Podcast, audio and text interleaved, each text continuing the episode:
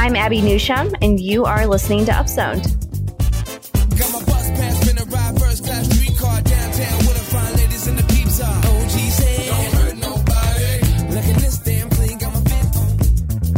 Hey everyone, thanks for listening to another episode of Upzone, a show where we take a big story each week that touches the Strong Towns conversation and we upzone it. We talk about it in depth. I'm Abby, a planner at Multi Studio in Kansas City, and today I am joined by Aaron Lubeck, who is the development director at Southern Urbanism and also a restoration contractor and builder. Aaron, welcome. Thank you for joining us. Uh, thanks for having me. I love the podcast and I'm thrilled to be invited. I was trying to put together, you know, thinking about how to introduce you, and I feel like you have many different hats and titles. So I, I hope I got the, the most important ones. You did, yeah. I, at the end of the day, my, my root skill is as a designer and builder.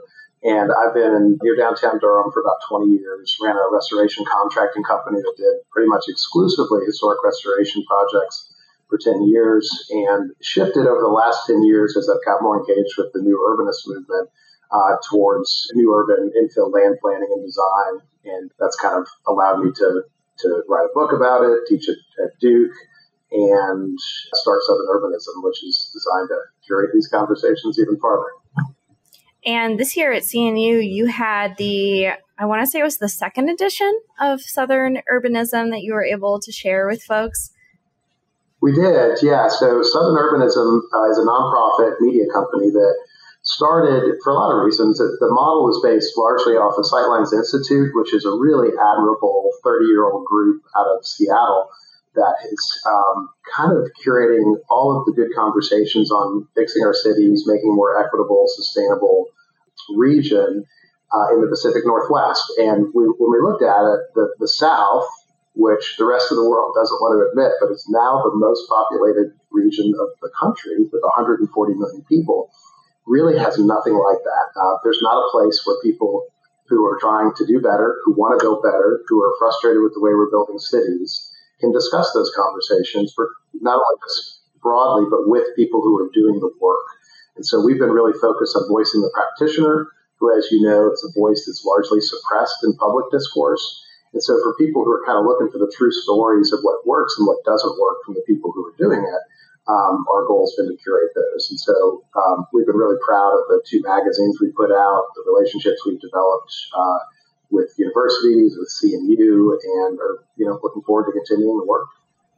Yeah, it's an incredibly high quality content based on what I saw when you had your the copy at CNU, and sounds like it's definitely needed because the South is one of those areas of the country that just has some of the best urbanism and some of the worst urbanism, you know, in different places. So it's great that you've developed that and there's many opportunities for, you know, incremental development and kind of reviving towns and cities now that the population has boomed so much. At the same time, there's a lot of, you know, major investment and boom going on in some of your larger cities. So it's it's a really interesting region and you have great weather, which I'm very jealous about. That's kind of my thing. I hate the cold, so.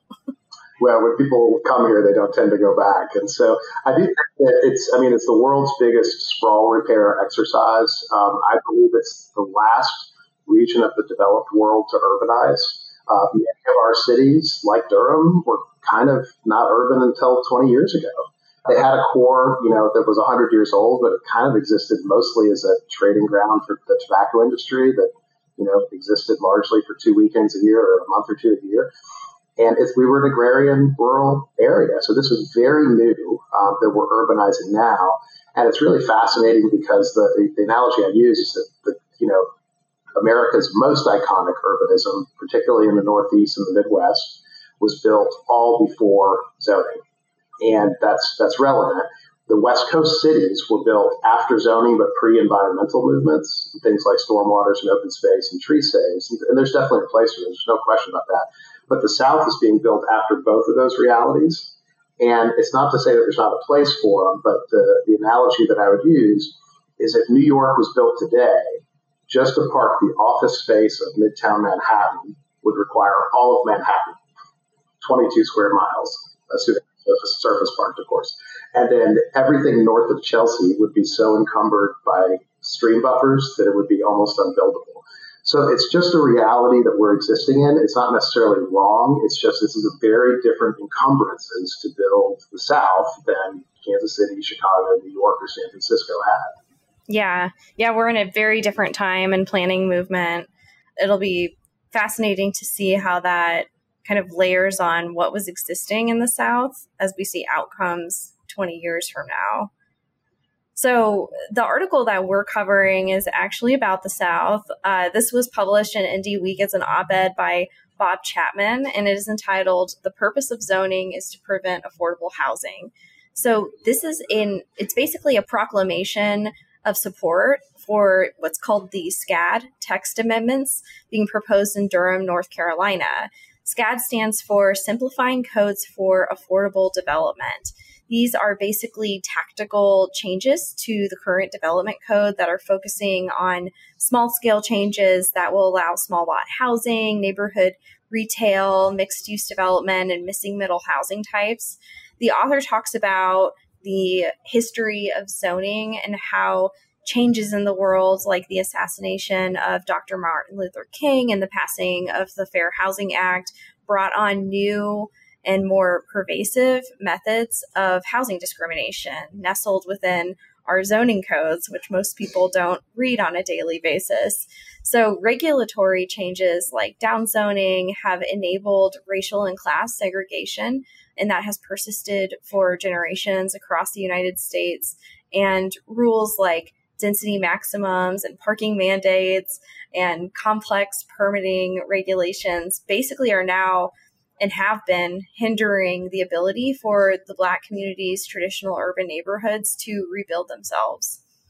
The SCAD amendments are now basically the center of intense local and even beyond local debate. And Aaron Lubeck, who has been intimately involved in the process of developing these recommendations and is a major proponent of the amendments, has agreed to dig into these a little bit with me. So, Aaron, I, I really appreciate that. Did I leave anything out? Can you tell me more about what kind of initiated this effort? Sure. It's a lot, a lot of stuff to go through there, but I think some of this does root in the long running frustrations that cities are just not equitable places to build every stack of rules is, is uh, designed to sort of favor people with money, to uh, to uh, discourage or even eliminate people with less wealth. And you know, in most cities you look at America, particularly the, the more progressive ones, it correlates with that. On any project, there's probably five reasons you can't do it. So the reality when you're talking about entitlement, you need all the switches to be up, or you can't do it. So you could fix four of the five problems, and you still can't do it right? And so, you know, those are typical. Eric Kronberg's been so good at identifying those because 80% of them are the same in every city. It's parking mandates, which are ruinous to walkable urbanism. It's uh, density standards, which were really used in a racist way in Durham in the late 60s. It's lot dimensional standards, uh, it's single family zoning, and usually procedurals as well. So if you start with that, you realize that there's none of these are actually necessarily that technical to, to fix. You can go through your code and recognize what these are. And Durham did actually an extraordinary job fixing a couple of these in 2019. Uh, so under the direction of then Mayor Steve Schewel, uh, who has uh, sort of a long history of activism and actually started the independent paper that you just mentioned back in the 80s, uh, the council eliminated single family zoning may have been the first city in the South to do that. If not, it's obviously one of the first ones in the country. And also implemented a really innovative small lot code, which I write about Southern Urbanism, this issue, that frankly other cities should be duplicating. Durham is absolutely booming. We've had, in the middle of a pandemic, a Google, Apple, and Facebook uh, offices announced in a town of 250,000 people. So people are coming here, really tight markets, and we need to build. The small lot code introduced uh, 2,000 square foot lots down from a sort of southern standard of 5,000 square foot minimum, but contingent on those homes being 1,200 square feet or smaller. And while we knew that would have some interest, um, it's actually in just three years, that's now the majority of the detached housing built in urban Durham are Uh, so it changed that quickly. And, and, builders have, have had to relearn, and designers for that matter, have had to relearn how to design and build homes at this scale because, you know, nobody's done it for a generation, maybe two generations. And so it's been interesting to see that learning process. You know, there's definitely some that are, are not gorgeous. There's some that really are gorgeous. And it's a, it's like markets are supposed to work. We think the good ones will get duplicated and the, you know, the bad ones won't. And so SCAD came out of partially uh, a learnings from expanding housing choices with any reform. As you know, Abby, urbanism is messy. There's no there's no right answer, as uh, housing oppositional folks will always say. We need to get this right. There is no right answer. It's messy. There's gradients and there's trade offs and so forth.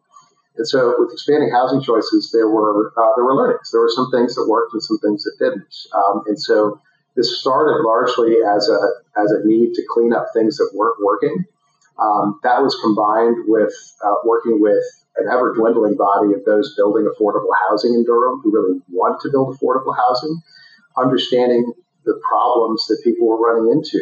And so this started as an inquiry with our small practitioners. It's a really good, really talented, uh, well-meaning group that uh, you know wants to do good things in Durham, and you, you, just ask them three questions like, "What's what's preventing you from building more housing?" And then you shut up and listen. What's preventing you from building uh, better housing? You know, what's preventing you from building more affordable housing? And if you interview and go, this is really what planning should be. It's these interviews with people on the front lines uh, who know this information because they suffer it, right? Then you get you start to hear the same answers, and that was aggregated and brought to staff and had know uh, pretty overwhelming buy-in. Not exclusively, we have we have really good planning staff here. Definitely uh, detailed questions and and uh, you know a critical review of it. But in general, the vast majority of these reforms are uncontroversial technical cleanup, and those are pretty easy to get buy-in from from the city and staff. So where do you think the major pushback is coming from? Is it because I mean, I'm guessing there there's so many different little changes. I mean, it is really like a technical kind of surgical amendment. I'm guessing without knowing in detail that there's probably like a handful of of primary issues that people are clamoring to. Uh, sure. I, I, would say even outside of the issues, as this amendment's gone on to 18 months, and it's actually supposed to vote August 21st, it's less issues and more people. So every that's the five people who show up and protest everything. Uh, Alex Alex Baca over at Greater Greater Washington refers to them as recreationally anti. Like some people play tennis for fun, other people show up and protest housing and we certainly have that group. And they, uh, it's interesting because it's as the YIMBY movement has sort of accelerated, and the the anti-housing groups that have so dominated public discourse since the 60s and 70s have lost power. You realize that it's not even necessarily about having a duplex in the neighborhood. It's kind of about uh, control and about a control that these groups have had over public discourse for decades. And as they see that grip loosening, they become pretty nasty. And so I actually think their their objections are less to do with the amendment and more to do with that. Um, they're they're used to controlling everything, and they're they're kind of not. That's a national problem. So the technical things that are we think uh, that that are bigger and more transformative in the amendment um, and I don't even think they're necessarily controversial, but they're they're potentially could do really good things in Durham. One is this this eliminates parking mandates completely. Um, technically, staff wanted to keep in maximums, so if Walmart comes to town and wants to do a thousand spaces, they can tell them no, uh, and we were fine with that. This and we'd be the seventh largest municipality in the country to do that, following Richmond and Raleigh, who did it just recently. Um, this introduces faith-based housing back to the marketplace, which is a whole thing to get into. Um, but remarkably uh, dead market because it's been banned. Just technocratic zoning and monolithic single-use zoning basically zoned uh, church housing out of existence. You can't a church, which in the South usually has tons of land, most have like acres of land, where, where their ability to build a village or supportive housing for themselves or for affordable housing or seniors or refugees or anybody was eliminated. It was zoned out of existence. So that, that those rights are restored. The ability to build neighborhood commercial. And to be clear on this, I would separate this is not a coffee shop in your residential neighborhood, which Raleigh tried to do uh, not too long ago. This is just that Portland has all these neighborhood, you know, you go to the corner, you're never more than four blocks from like a little corner thing that has a restaurant, a bar, and some retail. Uh, those were also zoned out of existence in Durham for the last 50 years. And so those are reestablished too. And then the ability, did some really in, in, innovative work with reestablishing uh, the rights and ability of local practitioners to build affordable housing. Um, wasn't necessarily zoned out of existence, but has been functionally uh, eliminated as the affordable housing markets went from primarily uh, privately produced as they were up to 20 years ago for kind of all of humanity's existence to the public domain. And so we've got great builders here like Topher Thomas, a young immigrant builder, which we wrote about in the first Southern Urbanism issue, who is a teacher turned small home builder. And he wants to do nothing but affordable housing. But he's sort of hamstrung at every step of the way. This allows paths to build more small scale incremental uh, affordability. So those are the big things that are transformative and uh, mostly for the people who dig into it sincerely and love love Durham and are genuinely curious about making Durham better. I think we found overwhelming support. The few people who object to it are sort of usual people who object to everything, and the people who get to. It's ironic that faith based housing was something that had to be addressed. I hadn't thought about that before because typically religious institutions have quite a bit of, you know, leniency and, and zoning codes for for the religious practice, but the housing practice or home building is a little bit different. Although it, it makes a lot of sense for a religious organization or nonprofit that isn't necessarily building as a commodity or to make profit to be a builder of housing and to contribute to the overall market in that way. Uh, it's been it's been amazing. So Thomas Dougherty, who's a really he wrote the American Alley, is one of the great New. Oh yeah. He was brought down uh, to lead a charrette, which multiple churches participated in. We kind of locally fundraised for it. Uh, Interest at Duke helped pay for it. Self Help, which is a nonprofit bank, helped underwrite it.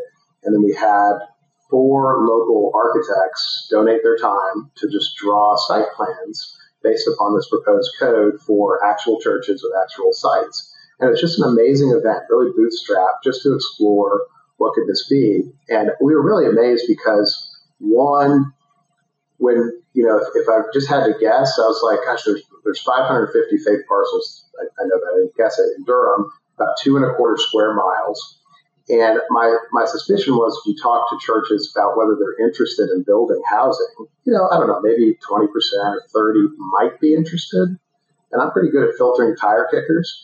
Pretty much everybody we talked to was like, absolutely. No, we're not, we, we talk about that. We're interested in affordable housing. We want to get back. We have this mission. We know this is an issue in Durham. We want to be part of the solution. It was overwhelming how many people were interested in it. The other thing that was super interesting is that what people think of when they think of affordable housing is really uh, skewed. Um, they there's truly the belief in America that affordable housing has to be ugly. I mean, it's just it's ingrained with us now. And so, a couple of the churches that had gone further down this line uh, already had this imagining in their head like a garden apartment with a huge surface parking lot, because that's what LIHTC affordable housing projects are. And they didn't, they didn't know that you could do something different. And Thomas Dougherty, in particular, who designed uh, for a Methodist church here, designed village housing that looked like something out of Bruges, Belgium, that had no huge surface parking lot, had less runoff, more green space, more community space, was absolutely like would be one of the coolest developments in Durham, and would probably cost less to build than the crappy garden apartment it was mind blowing. I mean, the what came out of the, the charrette was truly mind blowing, and it's actually had we've had faith based leaders from across the country now saying we're watching Durham because this is this has implications beyond Durham. This could be something that really radically uh, helps the affordable housing issues across the country very quickly. Yeah, when people often think about affordable housing, you say LIHTC, but I think about like capital A, institutional affordable housing, which has, it's like a piece of the puzzle, but we can't just have institutional housing and then, you know, luxury market rate housing that you need attorneys and a bunch of specialists to get through the process in order to build. And what I think the code amendments that you're proposing are are doing is effectively enabling more incremental development, more starter homes. I mean, small lot housing is a is a, a big opportunity for starter homes just to build smaller smaller format housing and you obviously need to build a building culture that is able to do that work, but it's it's kind of occurred to me that we have organizations that really focus on small business development, building capacity, addressing regulatory barriers for small businesses. But small developers are a type of entrepreneur that I think doesn't really get a lot of focus and is so impactful to the housing market and to uh, just the overall like ability for people to thrive in our country. Totally correct. And so I think the way you described it was, was beautiful. You were talking about small homes and small lots, but we should be talking about small builders. And so, so, so much of my work is assisting that class. I've been that when I started in this industry. I didn't have a pot to piss in. I did not grow up wealthy. And uh, I know this is a capital intensive industry, and it is possible to enter uh, without being a trust fund kid. Uh, but we also know that we know the writing on the wall for cities who got this wrong. Like if you lived in San Francisco and loved San Francisco and wanted to build your city, you can't start uh, if you're just a, a, a, you know a young kid with hustle to go build a duplex, and that's a really dangerous place to be. Uh, and so, you know, we need to defend and create paths for young kids coming out of high school, coming out of micro jobs type, you know, blue collar training where can they go build? These are real questions we should ask. We've got the great uh, construction and architect, uh, construction and management program at Southern High School. We've got Durham Tech has construction training. NC Central just started a real estate training program. Duke students just started an urban studies initiative program. And so here's the real question. Where does a 22 year old kid who falls in love with Durham, who wants to build Durham, what's their path? Where are the lots they can build on? How hard is it for them to build? And if those if it, if you run into roadblocks there, it's a it's a policy question, and it's not unsolvable. Um, but we need to defend that right of entry. Otherwise, you know, you start removing rungs at the bottom of the ladder, and they're much easier to keep than to put back.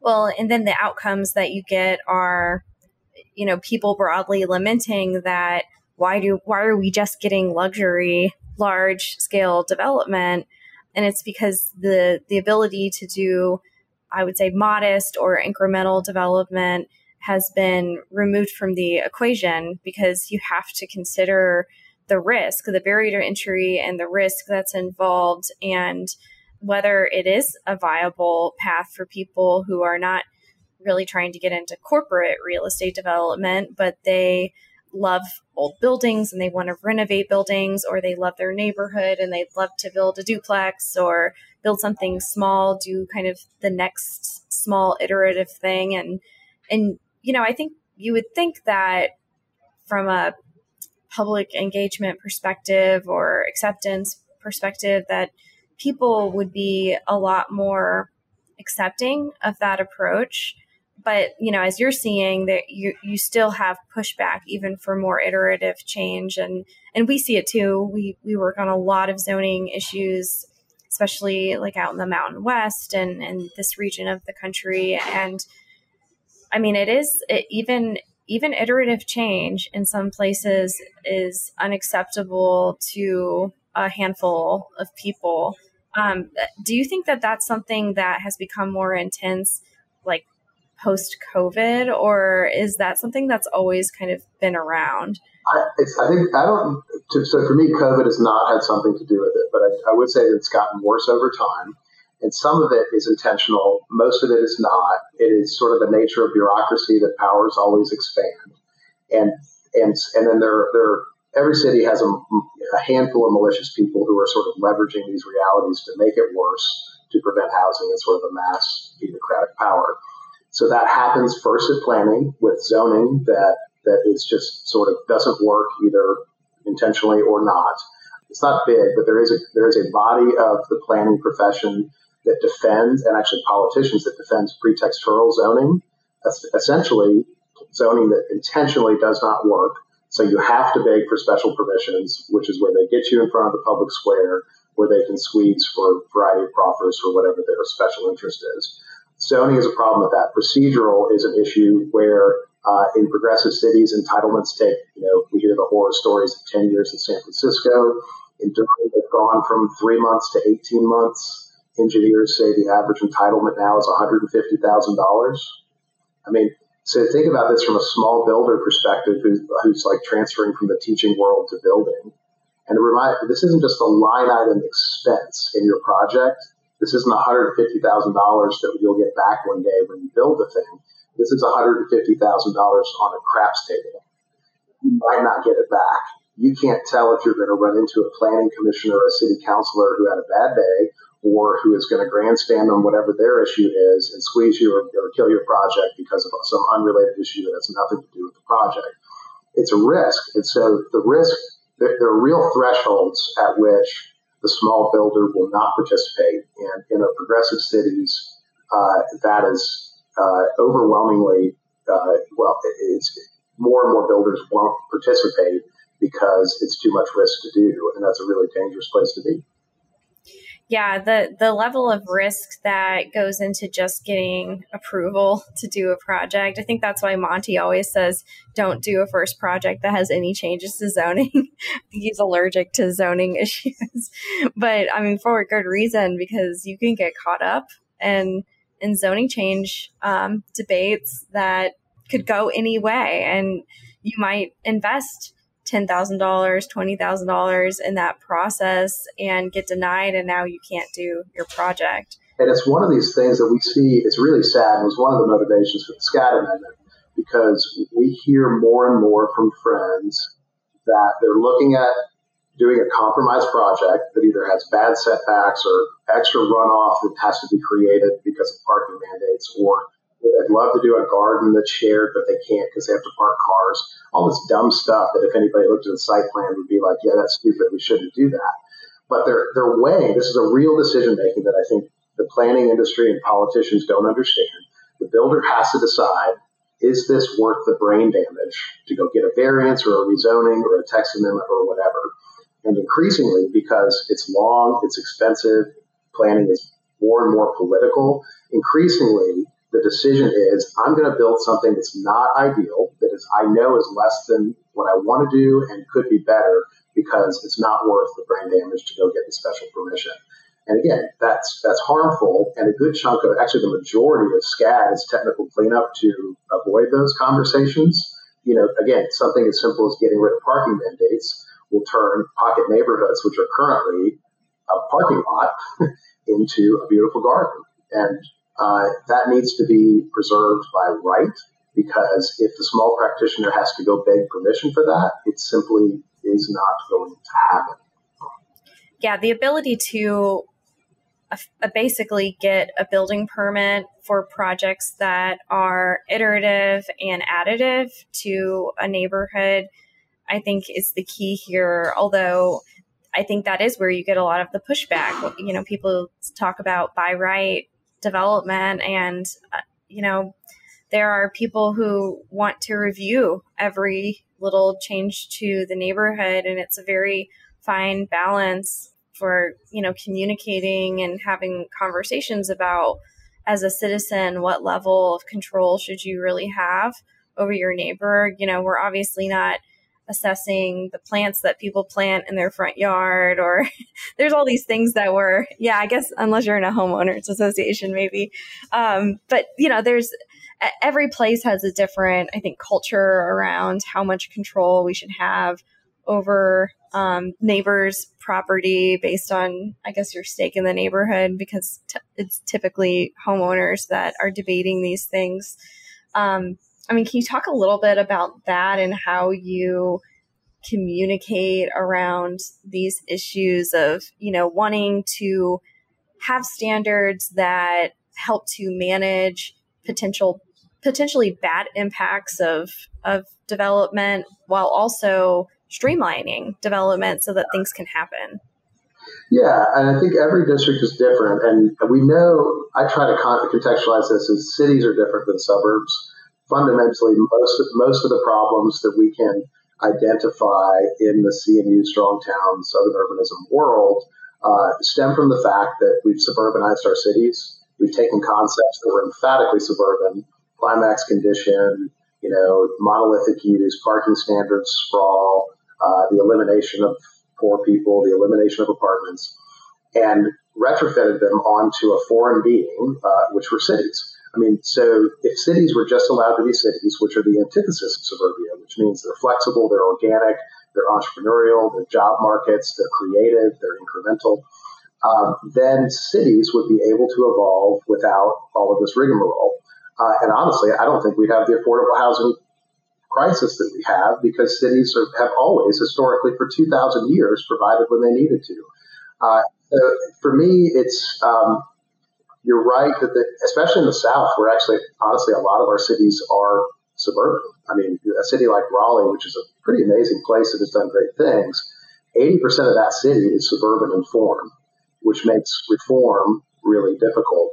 Um, and so I think, you know, finding the paths to uh, actually create relief valves are critical because, you know, our downtown was basically unbuildable for 30 years. We fixed that 20 years ago. It boomed the more we can build downtown relieves pressure from the neighborhoods. Neighborhoods do have a right to be reasonably protected. You know, you don't want a 10 story apartment building next to your house, and that's uh, understandable. The issue is when not everything is so tightly frozen, when opportunities to build come up, they're almost like they're they're almost like uh, you know the, the, pressure goes to to build the uh, to build those.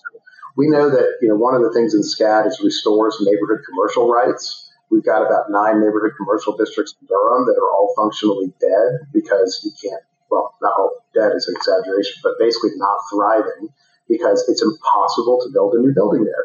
The most basic of basic urban forms, like a one story commercial building with a diner in it, like simple as can be, has been functionally banned for 50 years. And so we need these relief valves to relieve pressure to, you know, retain the walkable urban neighborhoods that we have. Yeah. So 50 years plus of regulating and building our way into the current condition.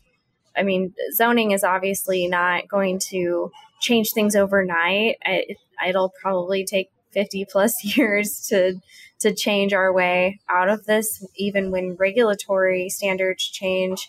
Uh, I think a big part of that is probably looking at the building culture and the people who are doing this work once the work can be done. Uh, how is that in Durham? Is is there a strong culture of smaller scale entrepreneurial builders that that will leverage this kind of regulatory change? Yeah, there are, um, and it's it's interesting because uh, we have a builders guild that's small and sort of informal, and it's got a kind of a combination of some really successful people who've done this for 20 or 30 years, combined with some young folks who are just getting involved.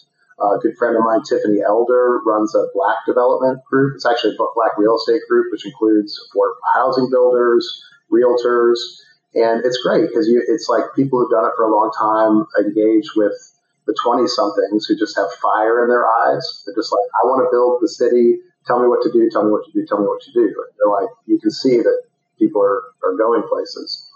So that needs to be sort of cultivated. And uh, a lot of that, obviously, is regulatory. Like, if you can't build, you're not going to pretend you're a builder for very long, right? You're going to go teach or do something else.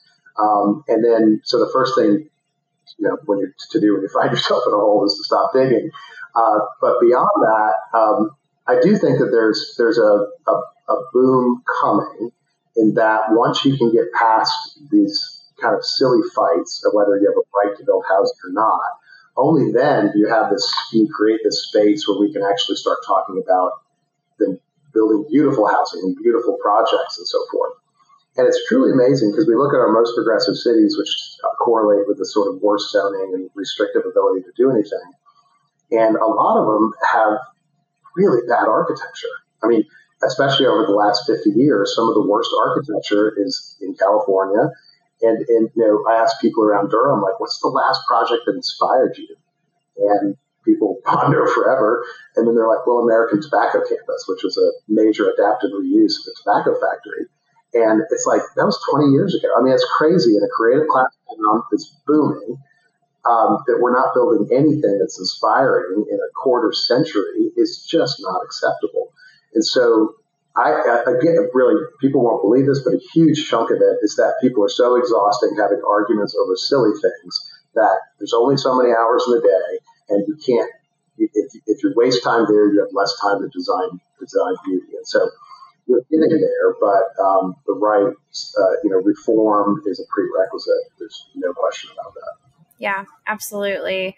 You're so right about the architecture issue. It's pretty unfortunate, pretty brutal well, out there.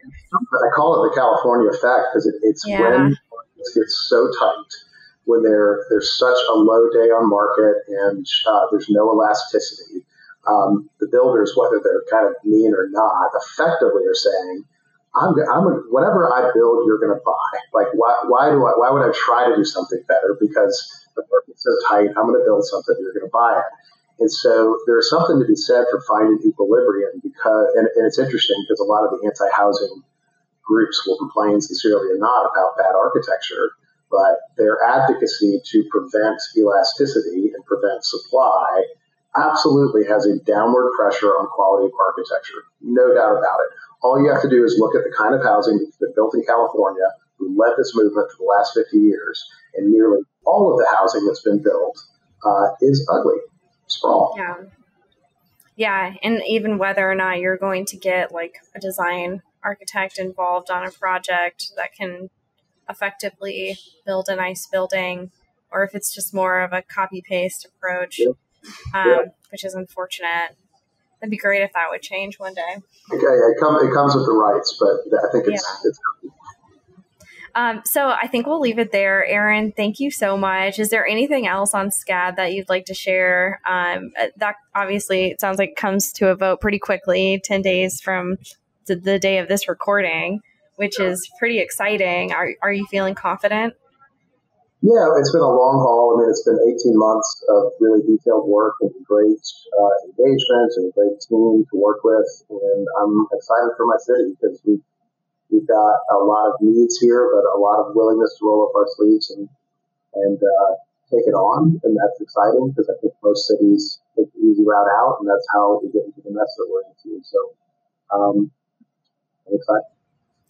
Well, I'll be I'll be rooting for you guys in Durham on on the 21st of August, and hopefully uh, that passes through and is transformative for the city. Before we finish today, it is time for the Down Zone, which is the part of the show where we can share anything that we have been listening to, reading, watching, or just anything that we have been up to these days. So, Aaron, I'm going to put you on the spot. What do you have for the Down Zone today? Sure. So I was reading a book by Mark Mitchell that was recommended to me by uh, uh, Jeff Graham and uh, brother Vince Graham, who were de- developed the I'On development down in, in Charleston. Uh, Vince is uh, related to Southern urbanism. Was talking about a group called Front Front Porch Republic, which is a kind of a small blog that talks about the need to reestablish the small and incremental. Strong towns would be all about them and encourage uh, you and Chuck to engage with them. And it basically says like you know, big big things generally are bad. It's like big corporations are bad, the government's bad, and we need to sort of establish these small civic bonds, whether they're you know through neighborhoods or churches or builders guilds or whatever, to to kind of rebuild America. And uh, anyway, so Mark Mitchell wrote this great book called Plutocratic Socialism, and he's a political, he's a professor, he's the, actually the head of Front Porch uh, Republic, but it kind of talks about the small, narrow band that's very active in undermining housing and housing reform in, in every city. While it's not about housing reform specifically, it talks about the plutocratic group, which tends to be the wealthy homeowner that has kind of ruled housing politics for 50 years, combined now with an underclass of typically anti-capitalist um, uh, activist group that wants to stop development because it makes money or uh, you know, delays the revolution or whatever it might be. And he talks about how those groups are really kind of on paper at odds with each other, but they actually partner on these issues because they need each other for relevancy. And the historical uh, background of why that happened and how they're kind of the, the leading problem in most of these cities, that relationship was outlined in this book. So it's a little wonky, but a great read, and I do recommend it yeah, that sounds like it's definitely worth a good read. I wasn't aware there's a book on it, um, but I have noticed in many cities that that uh, it's like strange bedfellows have partnered up. Yep. So um, I was just going to share that I recently saw uh, the Oppenheimer movie. Have you seen this, Aaron? I saw it in London with my kids. Actually, it was great. Oh, that's great! Yeah, best three hours I've ever spent. I don't. It didn't really feel like three hours, um, and it, I feel like it went th- went by pretty quickly. But I I actually didn't. I didn't know a lot about Oppenheimer before the movie, so now I'm interested to kind of read a little bit about the background of of this person, and I'd like to understand how much of it was uh, uh, how much of the story was kind of made up for uh, the purpose of creating a movie and and the historical context. Um, I, I, also didn't know that this this movie creator, um, Christopher Nolan, doesn't use CGI, which I I realized or I read about that after I watched the movie, and so now I want to go back and appreciate all those visuals. Um, right it's just I, I wish I would have known that before, but I guess yeah. I'm out of the loop on that producer. yeah, no, I didn't know either, but makes you feel better. Oh well, there you go. So now you have to go go watch it again.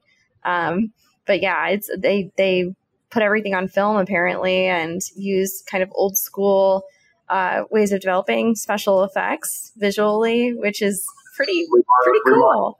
Given that yeah. Uh, they're duplicating a nuclear bomb, right? Uh-huh. Which is a you know it, they're they're trying to make something that seems like so large and intense um, without using CGI is pretty impressive, and just the the special effects kind of towards the beginning of the movie when he's daydreaming. Um, I, I want to learn more about how that was all created, if not for CGI something to be said for authenticity. I love it. Yeah, it's it's really really fantastic. Well, thank you, Aaron. So glad you were able to join me. Come on anytime if you have an article that you'd like to share or if you have friends that have articles they want to talk about. It would be great to to bring you guys on in the in the Durham South. Yeah, for sure. And of course, all the writers we have at Southern Urbanism, many of which you know because there's a big overlap with the Development Alliance, NTBA, and CNU. but flip through that magazine because pretty much any of them are available to you and would love to talk with you as well. Yeah, that would be great. All right. Well, thanks, Aaron. And thanks, everybody, for listening to another episode of Upzoned. Keep doing what you can to build a strong town. Thanks, Aaron. Thank you.